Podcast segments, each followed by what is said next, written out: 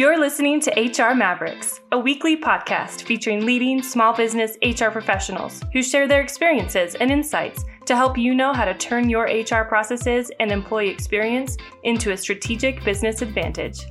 Let's get into the show.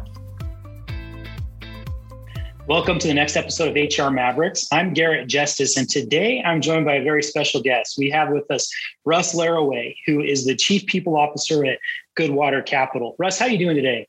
Hey, what's up, Garrett? I'm doing great. Thanks a lot for having me on the show. We are super excited to have you on the show. I know part of why you're on the show today is to announce, the launch of a new book, which is called When They Win, You Win. Right there. It's beautiful. And I know it's had a lot of awesome reception just in the last week since launching on Amazon, right? Yeah, it's crazy. We were number one new release in at least four categories. For a period of time, we held the number one new release in the management category and for the audiobook. And we also held the number usually between 4, 5, and 6 spots for the hardcover. So we had a really, really solid first week that was an awful lot of fun. Yeah. Amazing. And like Russ and I were talking about before, I am anxiously awaiting my copy that's coming soon. So I'm excited to dive into it. So Russ, we're super excited to have you on the show. I know you bring just with you a wealth of experience when it comes to especially scaling businesses from an HR or people function. I know, in the past you spent 4 years at Qualtrics as a Chief People Officer there. You're one of the co-founders of Radical Candor, LLC, which, Kim Scott's best-selling book, right, came from that org. You spent time at Google, Twitter, background in the Marines. So we're super excited to have you on the show. Before we really dive in and really understand the core pieces from this book, tell our listeners just a little bit more about you personally and also fill in any of the career gaps that I missed. And then tell us just a little bit more about, the reason why you wanted to write this book. Yeah, I think you covered my career pretty well. I think maybe one thing worth mentioning is my very first HR job was actually at Qualtrics, where I was the Chief People Officer. And, before that, I'd been in go-to-market roles. Even with Kim at Radical Candor, my job was the Chief Operating Officer. We were tiny, so it's a little bit of a grandiose title, but it was really a go-to-market function, marketing, sales, things like that. And actually, I fulfilled most of our workshops. Google, I was in 3 different go-to-market roles there. I had this team as large as 700 people. I had direct quota responsibility for a business that was about $750 million. At Twitter, I founded our SMB advertising channel, and that ended up being hundreds of millions of bucks and 100 people globally. So yeah, I think that, and I think that's perhaps interesting to a lot of listeners who would be HR practitioners to find out that my first job was actually be a Chief People Officer. And I think the learning from that is that I think there's an increasing desire for HR people to be more operational, stay a little closer to the business. And in fact, Jared Smith, one of the 3 co-founders of Qualtrics, Scott Smith, Ryan Smith, Jared Smith. Jared Smith and I are friends. We both reported to Kim Scott back at Google in 2005. That's how we know each other. And actually, he asked me if I would be open to running the HR stuff there because he wanted it run more like an accountable operation and not the way he'd seen HR run in the past. So anyway, that's sort of how I got in there. And then I just loved it. I love the space. I think it's still pretty wide open. I think there's a lot of room for improvement, frankly, in the space, across, all sizes of companies. And so, yeah, Marines, probably the most important thing to say there is my last job there. I was a company commander, which is 175 combat Marines. Loved my time in the Marine Corps. And I think I owe a fair, whatever success I've had, I owe a fair amount of it to having learned how to be an officer in the Marines. I love it. That's so awesome.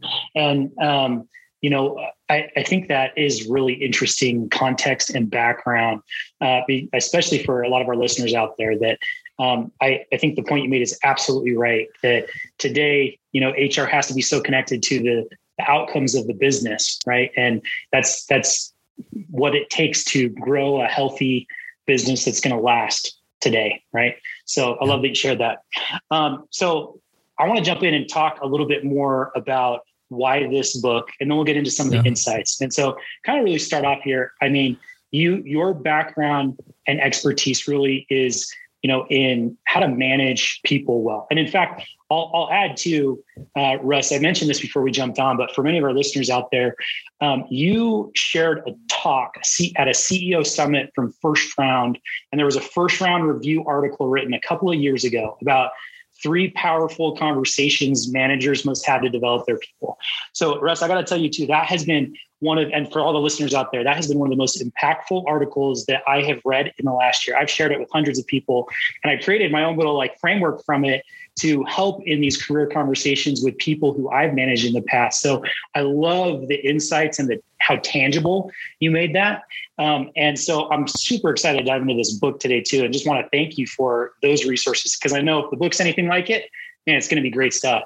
Thanks. Yeah. So before I kind of get into why I wrote this book, first of all, I think that's probably 4 years old by now, that particular article, 4, maybe even 5.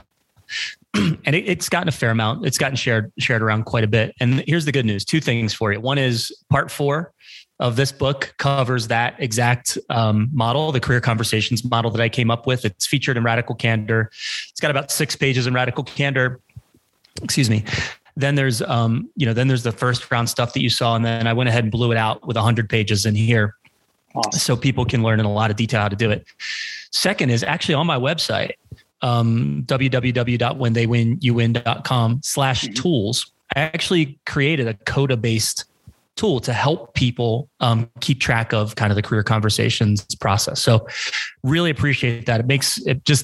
It really makes me smile to hear that you've been getting a ton of value out of that, because I think that's, at the end of the day, probably why I do most of this stuff. And so why this book? I think that people deserve to be led well. And I don't like the word deserve. I don't throw that word around a lot. So, but I think people deserve to be led well. And I defend this pretty heavily in the book, but I think the overwhelming evidence is that actually they're not being led well. Managers are failing and no one's helping, which I think is a little bit of counterintuitive, could be counterintuitive for folks, because there's more and more content every day aimed at helping managers to be better. And yet somehow they're at best stagnant. Yeah. And I can kind of prove that. Yeah. And that's really the point I wanted to make too. Sorry to jump in here is, it seems like if there's any books that were written about more often than others, it might be like there's this endless supply of helping people become better managers. It's been something that, businesses and consultants and everyone's tried to figure out for years. And so really, tell us a little bit more about, why did you feel like there was this need for this book, and what's been missing from those other resources, out there? Yeah. So I think I have this fantasy, if you'll indulge me. And the fantasy goes, I get to ask all these people that are putting out this manager content, authors, podcast hosts like Garrett and many others. I get to ask them, how do you individually, one-on-one, how do you think your stuff helps the average manager be better? And the fantasy, it's a G-rated fantasy, don't worry. But the fantasy ends up going toward this idea of a buffet style lunch line. And what I imagine is each author, each podcast host, each writer believes that a manager goes through the buffet style lunch line at a leisurely pace, and they pull a little off of, the Kim section, they pull a little off the Liz section, a little off the Simon section, and off they go, their tray full of, they've got a nutritious meal there available to help them for all of their leadership problems in the future, right? The problem, I think, is that actually for the average manager, it doesn't feel at all like a leisurely trip through a buffet lunch line. It feels like you're hogtied in the center of a middle school cafeteria while there's a multi-thousand person food fight transpiring, right? Broccoli bouncing off your head and mashed potatoes sliding. It's too much stuff. It doesn't hang together, and it becomes unaddressable. And people, the content people opt into, often they opt into based on a couple of biases. One is, does the content fit their pre-existing worldview, and therefore they kind of opt in? And often most nefarious is, are they already good at that thing? And they'll kind of opt into the thing they're already good at. So I decided that the world absolutely didn't need another person's opinion about what it takes to be a great manager. Instead, we have to learn to lead in a way that measurably and predictably leads to more engaged employees and better business results. And ultimately, that's the book that I wrote. And it's like the narrative version of that, Garrett, is people just want, like, the only thing everyone has in common at work is they want to be successful. If you think about it, there's not, nobody would have anything else. Every single person doesn't, you know, it doesn't have other things in common. It's what we want to be successful. Mm-hmm. In other words, people want to do great work and they want to be totally psyched while doing it. And it turns out, again, I defend this pretty strongly in the book. It turns out that the manager is the person most likely to create or destroy the circumstances under which that can happen, where people can do their best work and be totally psyched while doing it. Yeah, so interesting. And I think all of that resonates for sure with me. So I totally get that. I want to dive in a little bit deeper to, you know, this leadership approach or this framework that you lay out in the book, which is really your when they win, you win approach, right? And you, specifically, I know as I've you know, I haven't had a chance to read the book in full yet, but I know in kind of going through some of it and some of the notes from it that you have what you call the big three. That's part of that, right? It's direction, coaching, and career. And so I want to break that down a little bit more and talk a little bit more about each of those pieces and how they can really work together to help managers improve. Yeah. Yeah. The big three actually breaks down into about 12 distinct behaviors. The big three is just a little bit easier way for folks to remember it. 12 distinct behaviors. And one of the things that we did was we asked employees in survey form 4 times a year if their managers were demonstrating these behaviors. And we actually could measure that. In fact, we call that manager effectiveness, right? Which is basically the frequency with which managers are exhibiting these 12 or so leadership behaviors. And so anyway, the big three is direction, coaching, career. Direction is so actually I want to do a little, if I may, a little exercise with you to kind of top down this. So I've got, you know, I got this bottom-up research that tells us these 12 behaviors strongly correlate with engagement and strongly correlate with business outcomes. There's a top-down version too here that, by the way, I did both of these things independently, the bottoms up and the top down. They just happen to match up perfectly. So oftentimes when I give the talk around my book or I've done training, I'll ask people to do an exercise. And the exercise is that I want them to write a job description that fits every manager in the world. So I don't care if you're the CEO of Google or if you're the managing the frontline sandwich shop people at Jersey Mike's. Mm-hmm. Same job description. And a massive constraint is you only have 2 bullets. Now, Garrett, I'm going to give you the option. You can do this exercise with me now, or you can just let me tell you what I've come up with, but your call. Would you care to take a crack? Looks like you do want to take a crack. I'm thinking about it. You got me intrigued. Man, off the cuff. I mean, the first things that come to mind really are, like the first thing that came to mind for me is, you know, do you care about your people and do they know it? And do you help them to be better? Right. So, yeah. I mean, those are some of the first things that come to mind, but I'm curious. Tell me how far off am I? Those are great. You're only using mildly different language than I use to get at some very similar ideas. We probably don't. I mean, and I could actually let your listeners see you're actually kind of a genius, but I don't think we'll have quite enough time to go into that level of depth. So here's what I came up with. I'm not saying this is right. I'm just saying I've had kind of 5 years to dial this in. You know, the job of every manager in the world is first deliver an aligned result. And second, to enable the success of the people on their teams. So you clearly were all over number 2 and you were actually kind of close on number 1. I could defend that, but we're not going to have time. Mm-hmm. And so when you think about it, first of all, deliver an aligned result, the word aligned is doing an enormous amount of work there. Mm-hmm. Even in small companies, like the ones that make up your audience, it's actually fairly common that, you know, subordinate organizations can find themselves doing things that are a little bit misaligned to what the company is trying to achieve. Maybe a little less or a little easier to rectify in a smaller company than in a much larger company, but it still happens all the time. So the word aligned is what matters the most there. And then enable the success of the people on your team. There's a couple ways you could do it. So the word success there has 2 flavors. There's short-term success, like how to be better at this job that you're doing, like tomorrow, the next day, the day after. But there's also this idea of long-term success, which is helping to enable people toward their dreams. That's that article that you mentioned earlier. You know, part four of the book is all about career conversations. So anyway, if you take direction, coaching, career, and you overlay it on that job description, direction is all about defining the aligned results that we're all going to pursue. Making certain everyone on your team, not kind of certain, absolutely certain, everybody on your team understands their portion of the aligned result you're supposed to go get, and then enable the success of the people on their team. Well, you coach them toward short-term success and you do career conversations to help enable them toward long-term success. And so the big three matches up perfectly with that 2-bullet job description. And I promise you, we those two work streams were done completely independently. They just happened to come together and dovetail very nicely. So direction, 4-part framework, 2 long-term elements, 2 short-term elements. Coaching, if you think about it, performance is really results. And how do you get results? Well, there's a certain way you behave and there's work products that you deliver.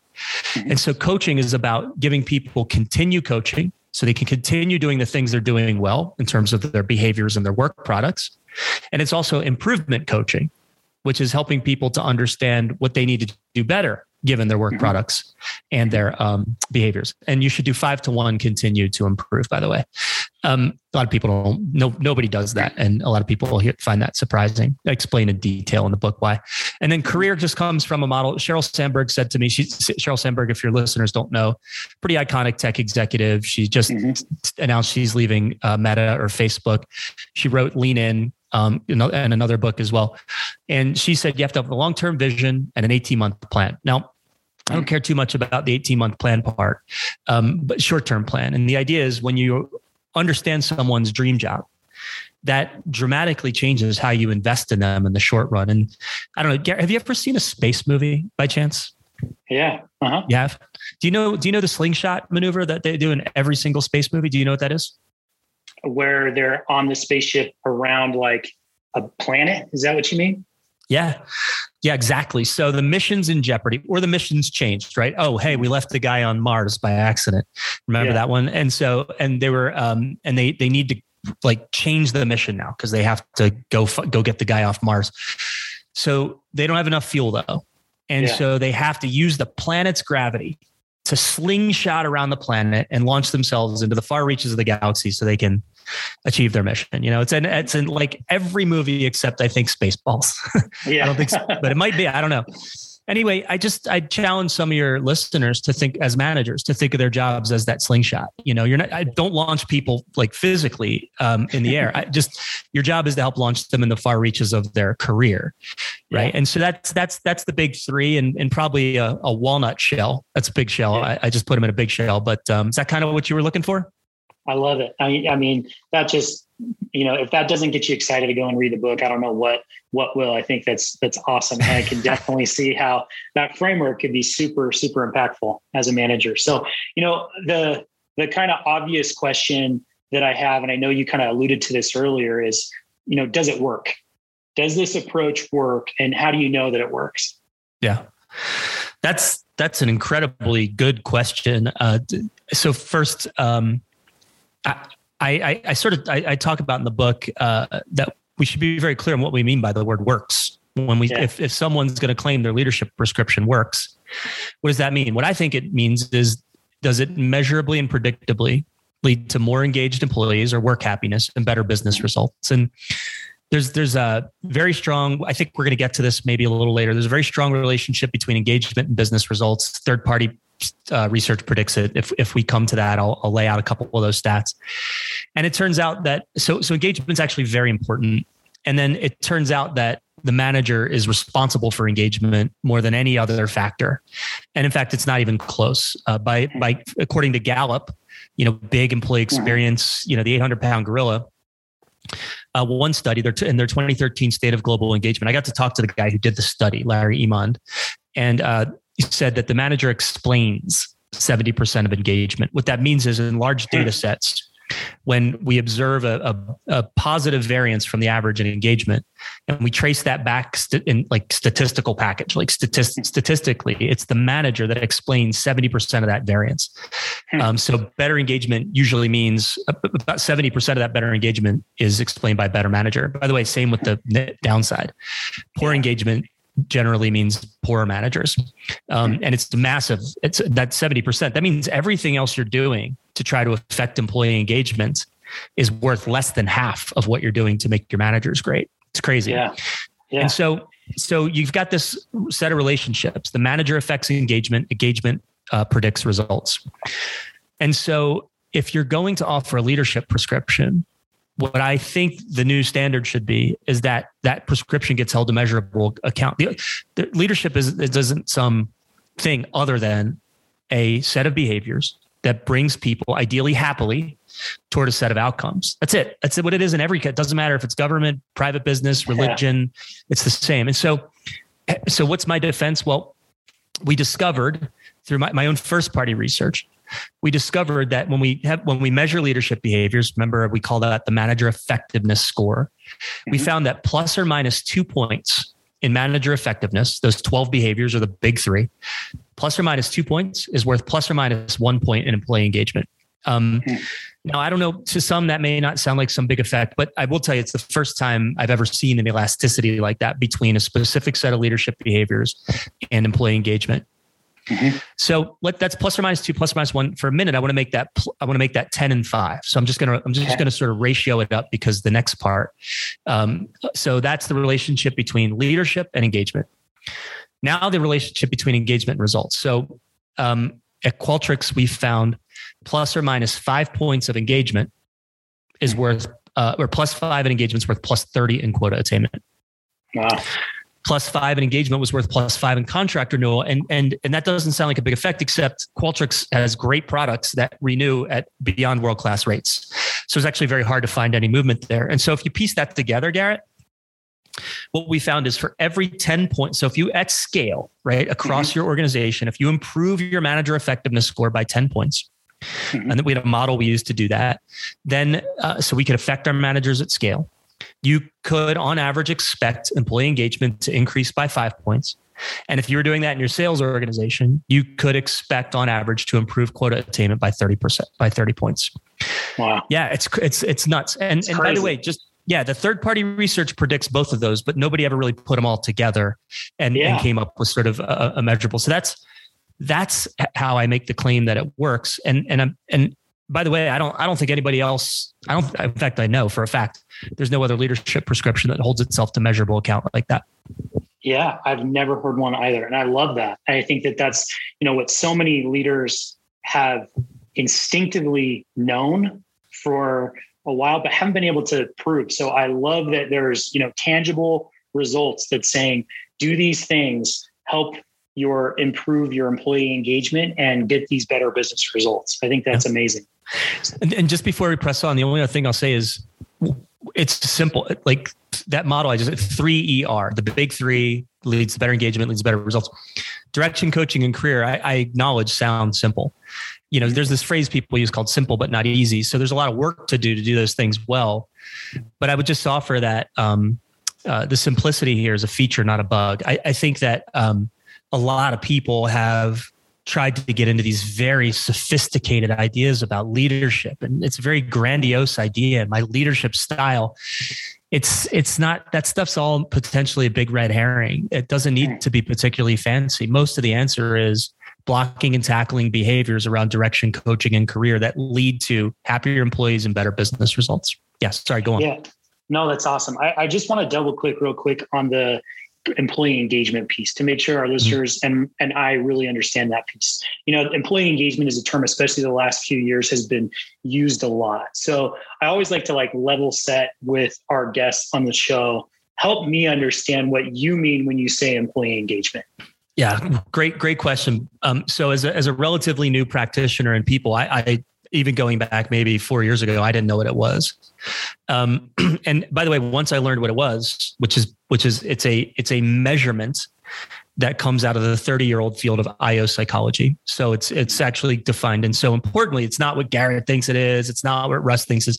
In real life, we know what engagement means. We can describe in real life in our own words what is engagement. This is employee engagement. It's actually quite carefully defined. And the reason that's important more than any other reason is because it's measurable. And so employee engagement usually is about 5 to 6 questions. What's in the composite can vary a little bit. But the first question you might ask is about employee satisfaction. Overall, how satisfied are you with this as a place to work? Is what the question, 5-point scale, top 2 is good, bottom 2 is bad. You might ask about employee net promoter score, which is how likely are you to recommend this as a place to work? There's fulfillment. How fulfilled are you by the work that you do? There's pride. How proud are you to work at X employer? The other one might be discretionary effort. How likely are you to go above and beyond? And then last one that's sometimes in there, sometimes not, is called intent to stay, which might sound like, how much do you agree with the following statement? I am seriously considering leaving X employer. Anyway, you ask all those questions on each on a 5-point scale. Top 2, if people choose the top 2, that's called engaged. And people choose the bottom 2, that's called disengaged. And the middle one, I guess, is just no man's land. And so you measure that. And this is the IO psychological measurement that strongly correlates with business results. And I think it's, and I just got to say, because I think you have a lot of small businesses, and I want to cop that I was unbelievably skeptical.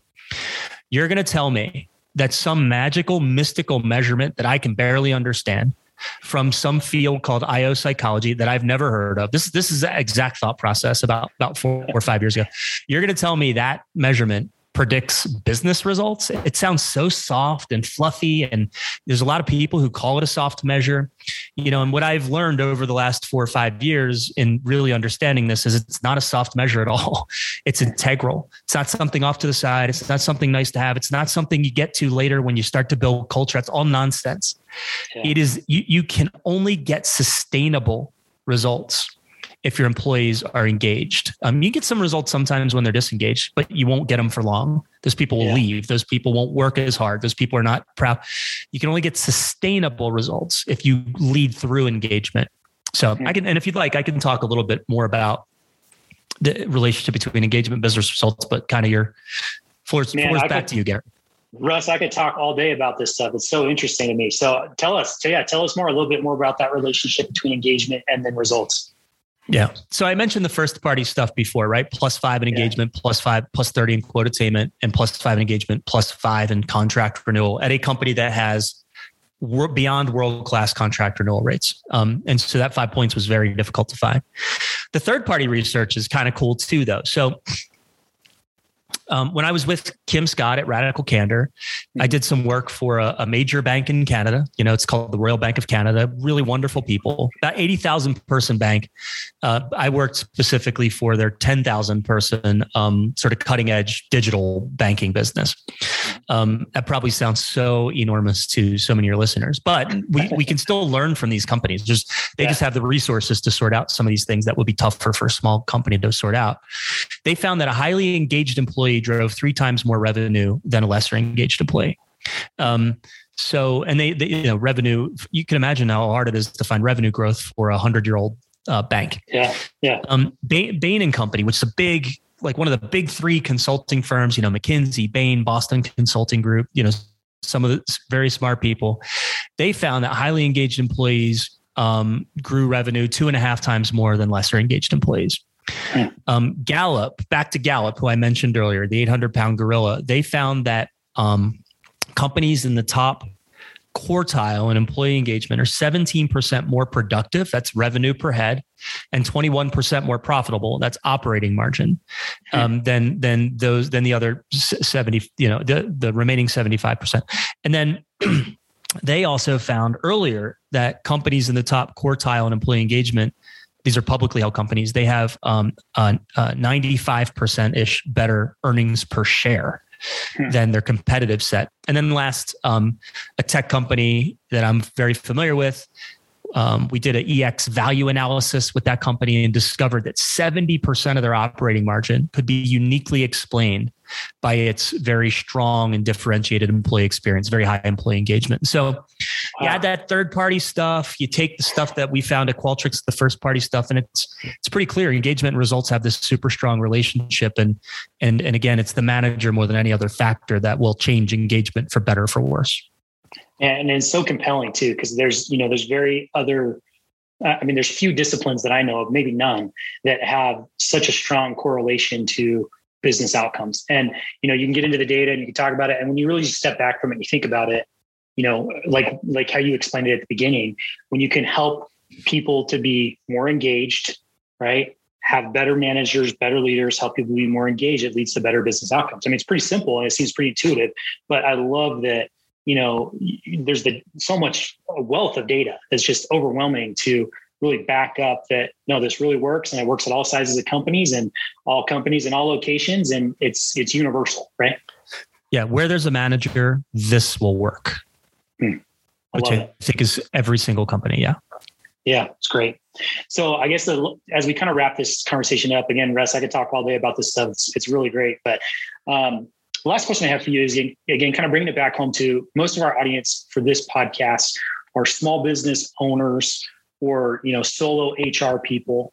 What should their role be, in your opinion, to improving managers and helping have them to produce, more effective, more engaged employees? I want to specifically dive into the role of like an owner of a company, because I think so often in small businesses, they're faced with this challenge of, there's just not enough bandwidth and they're still working in their business instead of like on their business and on improving their people. And a lot of times stuff like this is delegated to other people.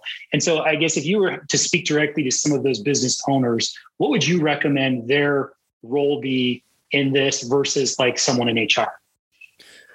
Yeah. So first, they obviously have to go get this, right? There's zero question, right? This has got the how-to and everything, but that's something that is maybe tangible right now. So I have on my website, I mentioned earlier, www.whentheywin.com/tools. So earlier I mentioned the career conversations tool because you brought up the first round article. There's actually another little tool on there I call it quick and dirty manager effectiveness. And right next to that is quick and dirty employee engagement. So we just got done talking about that engaged employees drive better results. We just got done talking about how the manager is most likely to affect engagement. Well, you can right now go to my website and grab both of those tools. They're free. I'm not charging for that. I made them in Google Forms. They're right there. And you could literally tomorrow, you could understand engagement at your company. It might take a little enablement. You're going to want to make sure your employees know that, you're not, there's no version of retaliation or anything like that. There's software products that do this really well that take a lot of that sort of sampling bias out. My tools don't do that. They're Google Forms. So you have to do a little enablement because you're going to need to make sure people know you really want to understand what they think. But you could very quickly understand how engaged your employees are. And you could quickly understand how effective your managers are, or if you're the only manager, how effective you are. And, in this case, if you're single threaded, you're the only manager, people might be a little bit afraid to be totally honest with you, but it's at least the starting point where you can start to measure your own manager effectiveness or the manager effectiveness of all your managers. And then you can, and you should expect that if that manager effectiveness is high, you should expect engagement to be high. And if engagement is high, that usually means you're on a path to be able to deliver sustainable results for your business. So that's what I would do. I go just hit the website, grab those tools. They're real lightweight. They're not like as sophisticated as like Qualtrics or Glint or somebody would have, but they can get you moving in the right direction. I love it. I definitely encourage everyone listening to go check that out. We will drop the links to those tools in the show notes. You can find them there. Russ, again, thank you so much for joining and sharing some of your knowledge and some of this research you've done the last few years with us. We're super excited for the launch of this book and wish you the best. Yeah. Thank you so much for having me on. And I just, if I may, shout out Stephen Fortuna. One of the best cold outreaches I've ever got on LinkedIn. And I promise you, most of them aren't very good. you know, and so I really appreciate it. It's great. We're near each other. And so it was a real treat to be able to be on your podcast and hopefully help some of your community, HR Mavericks community, make their businesses just a little bit better. Well, you've helped me become a little bit better manager today. So I that's worth it for me. So I really appreciate it, Russ. Last question I have for you before we're done. If there are listeners who want to learn more about this, obviously they should go get the book. Are there other ways that you would recommend that they reach out and connect with you or learn more about some of this work that you're doing? Yeah, maybe the website I've mentioned a few times. That's a good way. We're on. I worked at Twitter. Like I'm on Instagram. I'm not hard to find. I'm on Twitter. I'm verified on Twitter. I'm not hard to find. Each of those, I have an account. At They Win, You Win as well for the book. I'm on Facebook. I was going to say I'm reluctantly on LinkedIn, but I probably shouldn't say it. I'm on LinkedIn. I've been paying a lot more attention to that since I launched the book. So I'm really easy to find, honestly. But the website has all of those handles available, and we have contact form and all that stuff on there. Perfect. If anybody needs to get in touch. Perfect. And we'll put the link to that as well, so everyone has it. So Russ, thank you again. Hope you have a great rest of the day. All right. Thanks a lot, Garrett. Today, enduring companies know that their people are their most important assets, and they invest in helping them excel. But often, small businesses with limited HR resources struggle to manage their people, payroll, and processes efficiently and create an environment where frontline, deskless employees thrive. That's why we created Eddy. Eddy is the all-in-one HR suite built for local businesses that streamlines tedious HR processes and improves the employee experience for frontline workers. With Eddy, you can hire, manage, pay, and engage employees with one easy-to-use software. No headache required. You've already done the hard part by creating a great business. Now let us help you take it to the next level. Visit Eddy.com today to request a demo.